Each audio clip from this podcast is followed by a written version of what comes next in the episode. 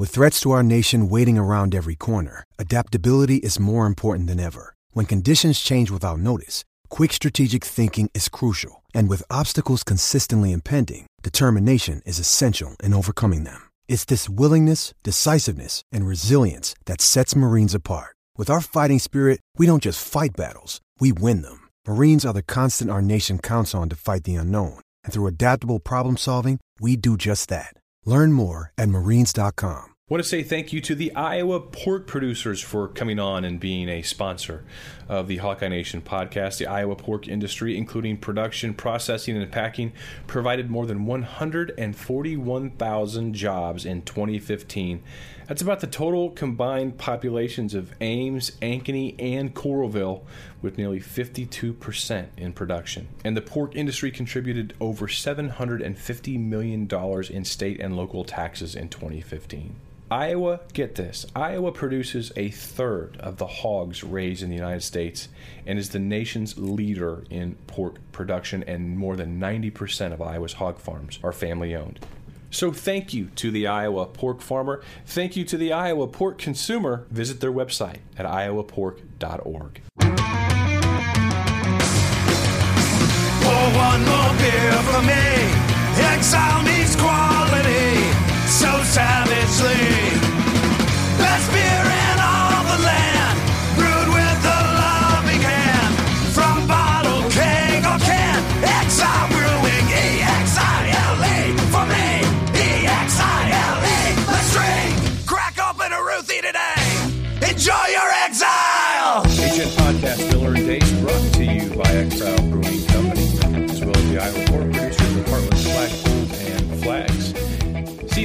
Basketball season did extend into March by one day, as Iowa was able to beat Illinois in the I guess first day of the Big Ten tournament, and took Michigan, who wound up winning the tournament, to overtime in the Big Ten uh, tournament, the second round for Iowa, and gave it all they had. And really, I think by and large, Steve, the effort that we saw from Iowa in those games was something refreshing. I'm not going to sit here and say that's going to, you know, give everybody a nice warm fuzzy heading into this off season because there's not much to be warm and fuzzy about in a 19 loss season.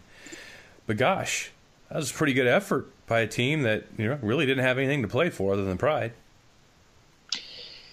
Well, you got to wonder where that effort was, John, on both ends anyway, the entire season. I mean, when you are when you're top 25 nationally in offense, I, I go back to something. You know, I once asked Iowa State women's basketball coach Bill Fennelly, who, you know, he's one of the best women's basketball coaches of his era. I once asked him, "Hey, like, what's your philosophy?" His answer: "It's a real easy game when you can't put the ball in the basket." I mean, uh, you know, defense wins championships, but you know, when you're that elite on offense, you don't really have to be great at the other facets of the game to be one of the 68 teams that gets their name called a week from today. Right. Um, and so I, you have to wonder where was the effort? Where was where was the urine and vinegar that we saw on both ends of the court in New York City this weekend? Where was that for long stretches of the season? Because when you are an elite team at scoring the basketball, you should be winning two thirds of your games on just that sort of a number by itself. And then if you want to tell me you're like the old Johnny Orr Iowa State teams, where you weren't wouldn't win too many games on the road against tough teams, couldn't control the tempo, and you didn't play enough defense, they ran you out of the building. Okay, except almost all those Johnny Orr teams also played in the NCAA tournament.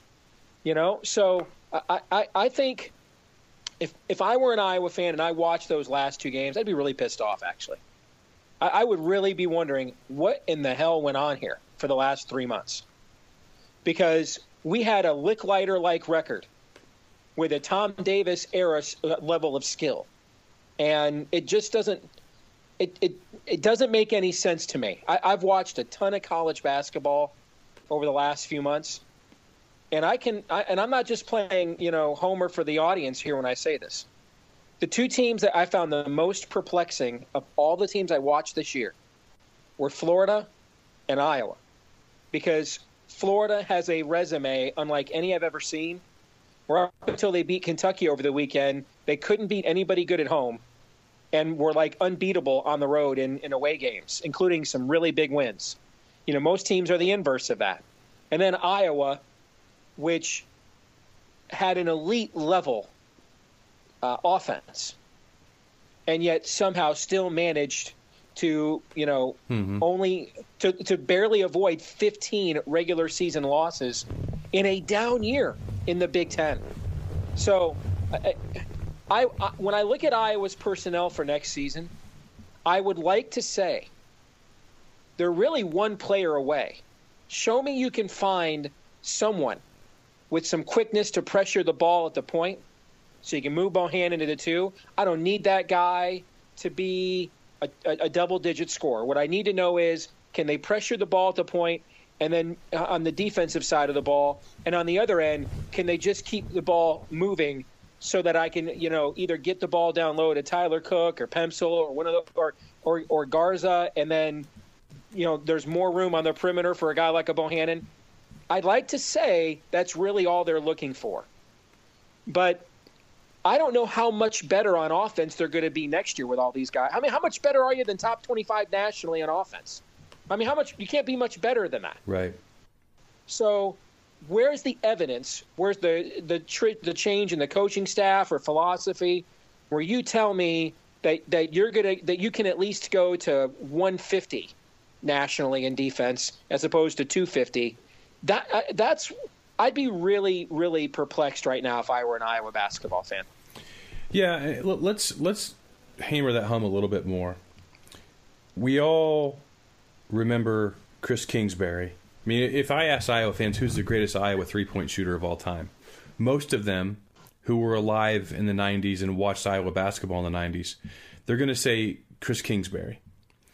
Jordan Bohannon attempted 400 has attempted 437 three-pointers in his first 2 years at Iowa. Kingsbury's first 2 years of his 3 total, he attempted 434. So Bohannon has more attempts on threes than Chris Kingsbury. Now, I think Kingsbury had 297 in his sophomore year, which he scored over 540 points, which the last time an Iowa player hit 500 points in their sophomore year was Chris Kingsbury before Tyler Cook just did it more on him in a minute. Chris Kingsbury, by the way, was also playing with a shorter three point line. Remember that? He was. He was. Jordan Bohannon's the best three point shooter in Iowa basketball history. Kingsbury's best season was that sophomore season where he made 39%, 117 out of like 297. Bohannon has should not shot he's his worst percentage in a season is 41%. Jordan Bohannon for his career on 437 attempts is making 42% from 3. So you have the best three-point shooter in school history on this team in only the third ever season where an Iowa player made more than 93 threes. Bohannon had 96. That's second only to Kingsbury's 117. Uh, you have the who's if he stays healthy, he'll own the three-point shooting record, the best assist man in school history, and he might score over 1,700 points. Steve, I, I want to I want to tell you, ask you a question. In all of college basketball since 1992, how many players do you think have made scored 1,700 points, handed out more than 700 assists, and hit 360 or more three pointers since 1992? The last 25 years. You know, I saw this stat actually the other day, and it's a really small list with some really impressive names. I just can't remember what they were. Let me tell them to you. Z- nobody. Nobody's done it. You, you saw a bunch of other things I tweeted out, and I can see why you'd be confused. Bohannon's on pace to eclipse all those marks. He would be the only player in college basketball since 92 to score 1,700, dish out 700 assists, and hit 360 or more threes. It would be Jordan Bohannon. So this kid is pretty good. Okay, so you have him. Tyler Cook scored over 500 points, as I mentioned. The top sophomore seasons since at least like the 1980s. Chris Kingsbury scored the most, 553. Marble had 520. Acie Earl had 520. Greg Stokes 548. Ronnie Lester 563. So Lester actually had more than Kingsbury. Tyler Cook just joined that group of players. Marble, Earl, Stokes, and Lester all rank like in the top five in all time scoring at Iowa. Tyler Cook just joined them. Tyler Cook's rebounds this season is one of the top, you know, sophomore rebounding seasons, and we don't know what his status is. So let's look at that a little bit more. Right after the game, basically, he was asked several questions about next year because there's been a lot of rumors about him maybe transferring to Missouri, uh, which he came out the day after on last Friday saying that go, transferring to Missouri was never in the was never the plan, which means there's a plan. My guess is his plan was probably to play for two years and go pro. I'm pretty certain that's what his plan was. And I bet if you asked Fran McCaffrey deep down, that might have been something he would have suspected as well. Now, Tyler Cook, he absolutely should, in my opinion, take the NBA up on their their free evaluation period. Tyler Cook can throw his name into the NBA, not sign an agent. He gets to go through the workout camps, match himself up against you know other players in his class, get feedback from the NBA on where he might go in the draft, and then he can still decide whether or not he comes back. Do you see any downside other than injury of doing that, Steve? No, I've been a proponent of anybody who thinks it's a realistic goal for them to get in there eventually. Uh, you know, Jess Settles was one of the very first players to test this out 20 years ago when they instituted this rule. And I don't know why anybody wouldn't do it. You know, Mo Wagner did it for us last year. I, I don't know why you would not do it if they're going to give you an opportunity to not lose your eligibility while getting an actual audition on the court. You go to Portsmouth, you can go to Chicago, go to the camps, go head to head with the other prospects, truly find out where you're at.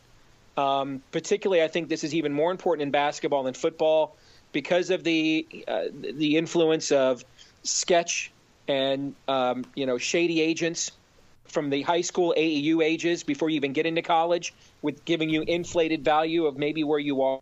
Of course, you should do it. Right. So. I think he'll do it, and I, I think he'll be told that he's certainly not a first round lock. I don't think that there's any doubt. I mean, he, he has NBA athleticism. He actually has a decent mid range jump shot that he's going to need to show more of, but what he didn't show and what he showed was a weakness is defense. So his future is a lot like the future for this program. They've got to be better on defense next year to get where they want to get. So I never thought that he was going to transfer to another school. When you're as good as he is, sitting out a year is like it's a waste because you probably think you're done in three years anyway at a maximum. So I actually think he'll be back. Um, if it's all about not transferring, as he said, he's never intended to transfer to Missouri. If that's all, let's take him at his word. And again, I'm not going to hold him to it. He can do what he wants to do. It's his decision, and I wouldn't be upset one way or the other. So I, I actually think he'll return. Let's look at Luka Garza. Luka Garza just had the third highest point total by an Iowa freshman in school history, more than Roy Marble, more than Aaron White. Um, I don't have numbers one and two here, but he scored 400 even. Marble had 399. Garza averaged what was like 6.7 boards per game or 6.4 boards per game, 32 blocks per game he had one of the five or six best freshman season, all around freshman seasons in Iowa history. And the way that he plays with his effort and the skill set that he has, Steve, Iowa hasn't Iowa hasn't had a Tyler Cook in a long time, but Iowa hasn't had a Luka Garza at the five for since probably Acie Earl. That type of offensive weapon at a minimum since Acie Earl in the early 1990s. The black and gold unites us all, but then what? Kevin, the flag guy from Heartland Flags here. If you're listening to this podcast, you bleed black and gold. But what comes after the Hawks?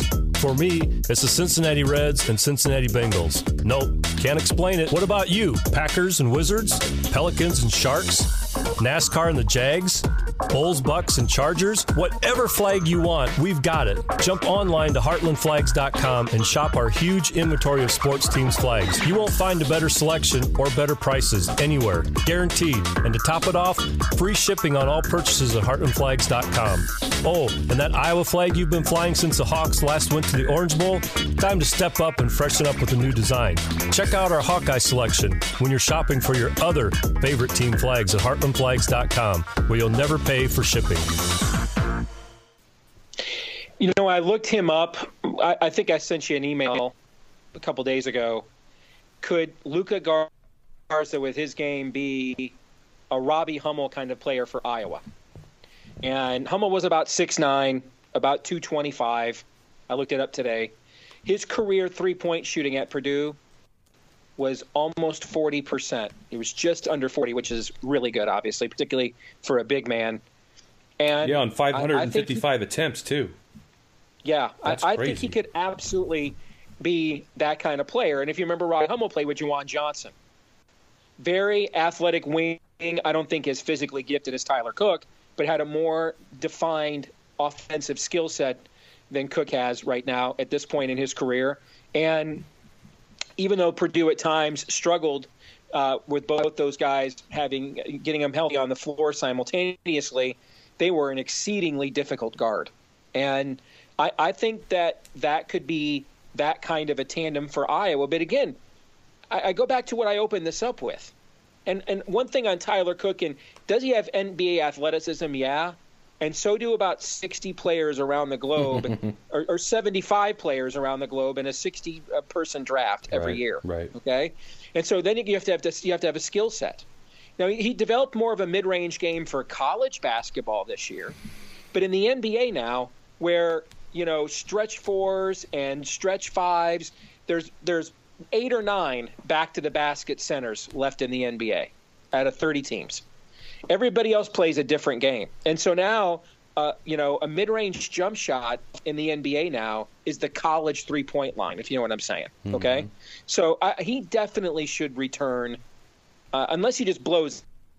I, I think it'd be good for Iowa fans if he went, maybe got a bit of a reality check and realized, all right, here are the two, three, four things I need to put into my game.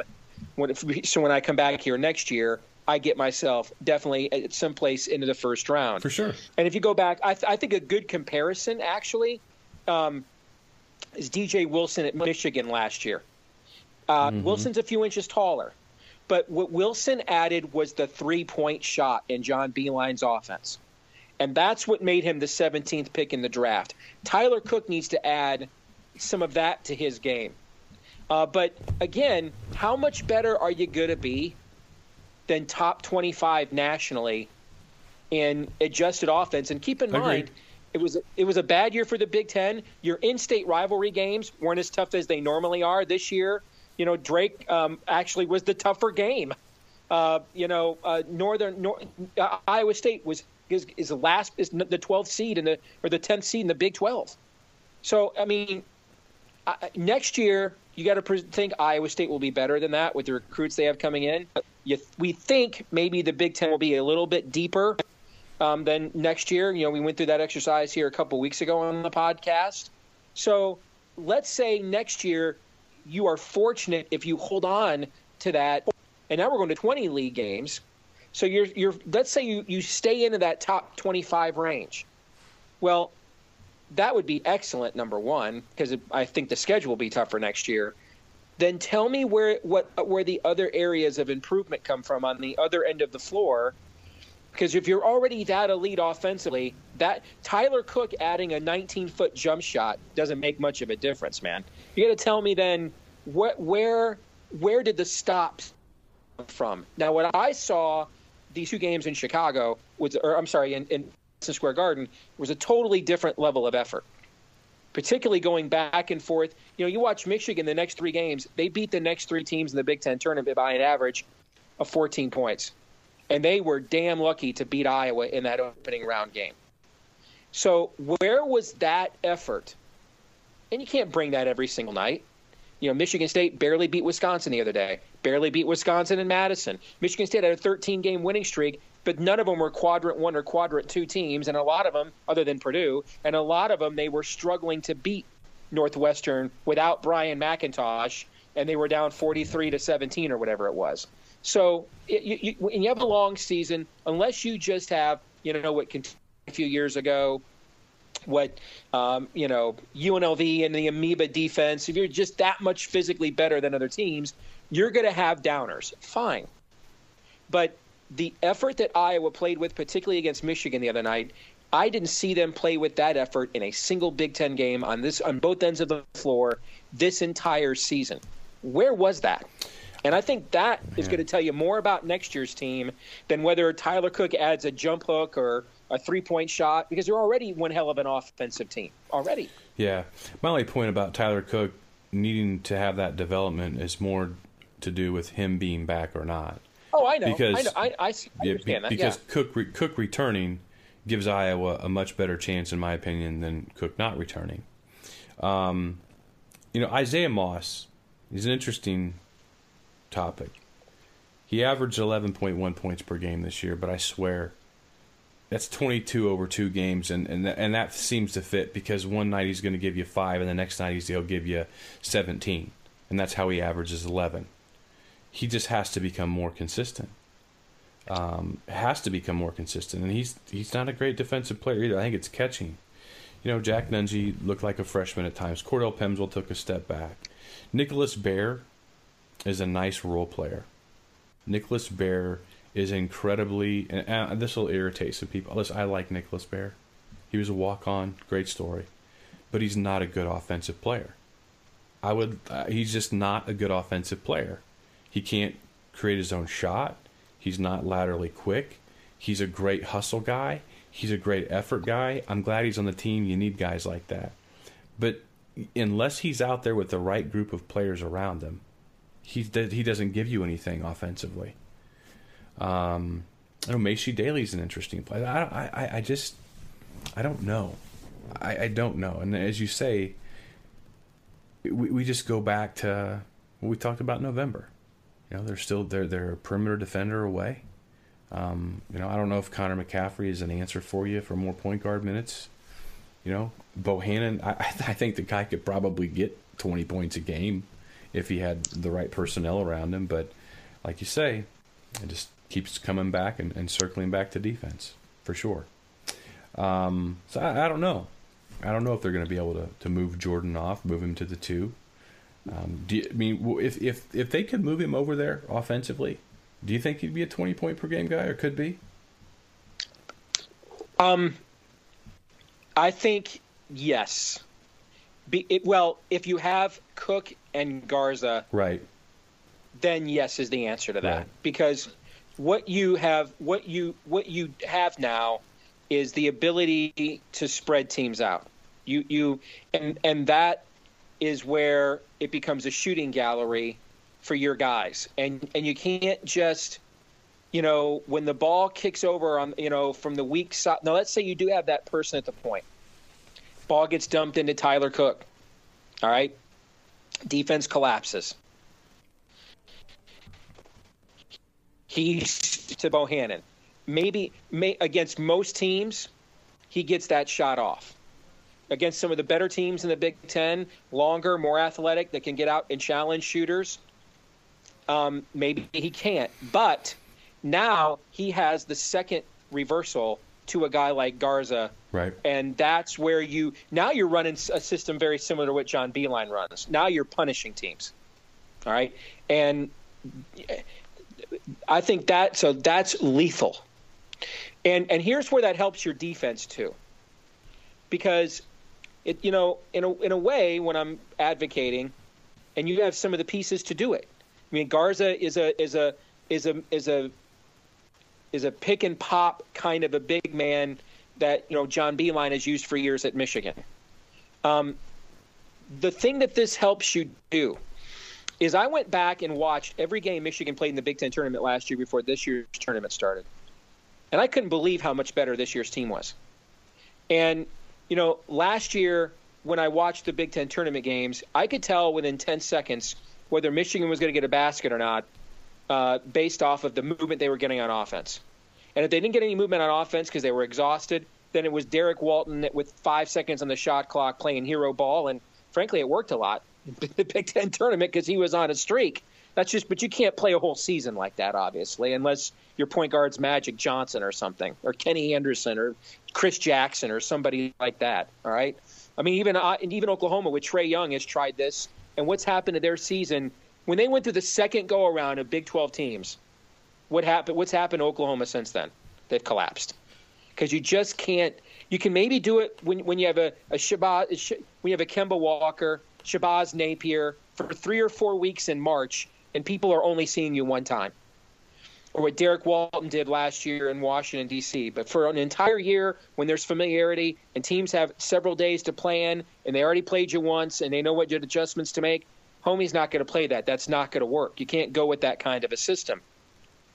What, what Michigan's been able to do this year is because they can put three guys on the floor in a nine or 10 man rotation.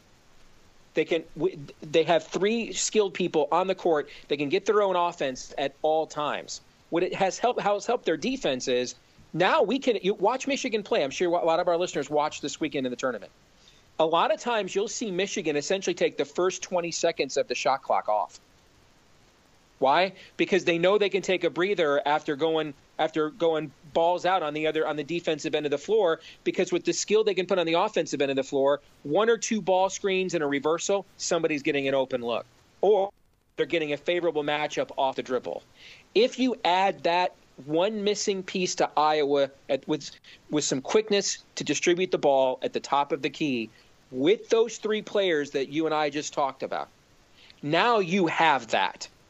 And if, if you have a, a player like a Xavier Simpson who shot out of his mind this week uh, this this weekend in in uh, in New York City, but was slowly but surely coming along as that distributor, defender, that that extra player. And then if you get 8, 10, 9, 12 points out of him, that's a bonus.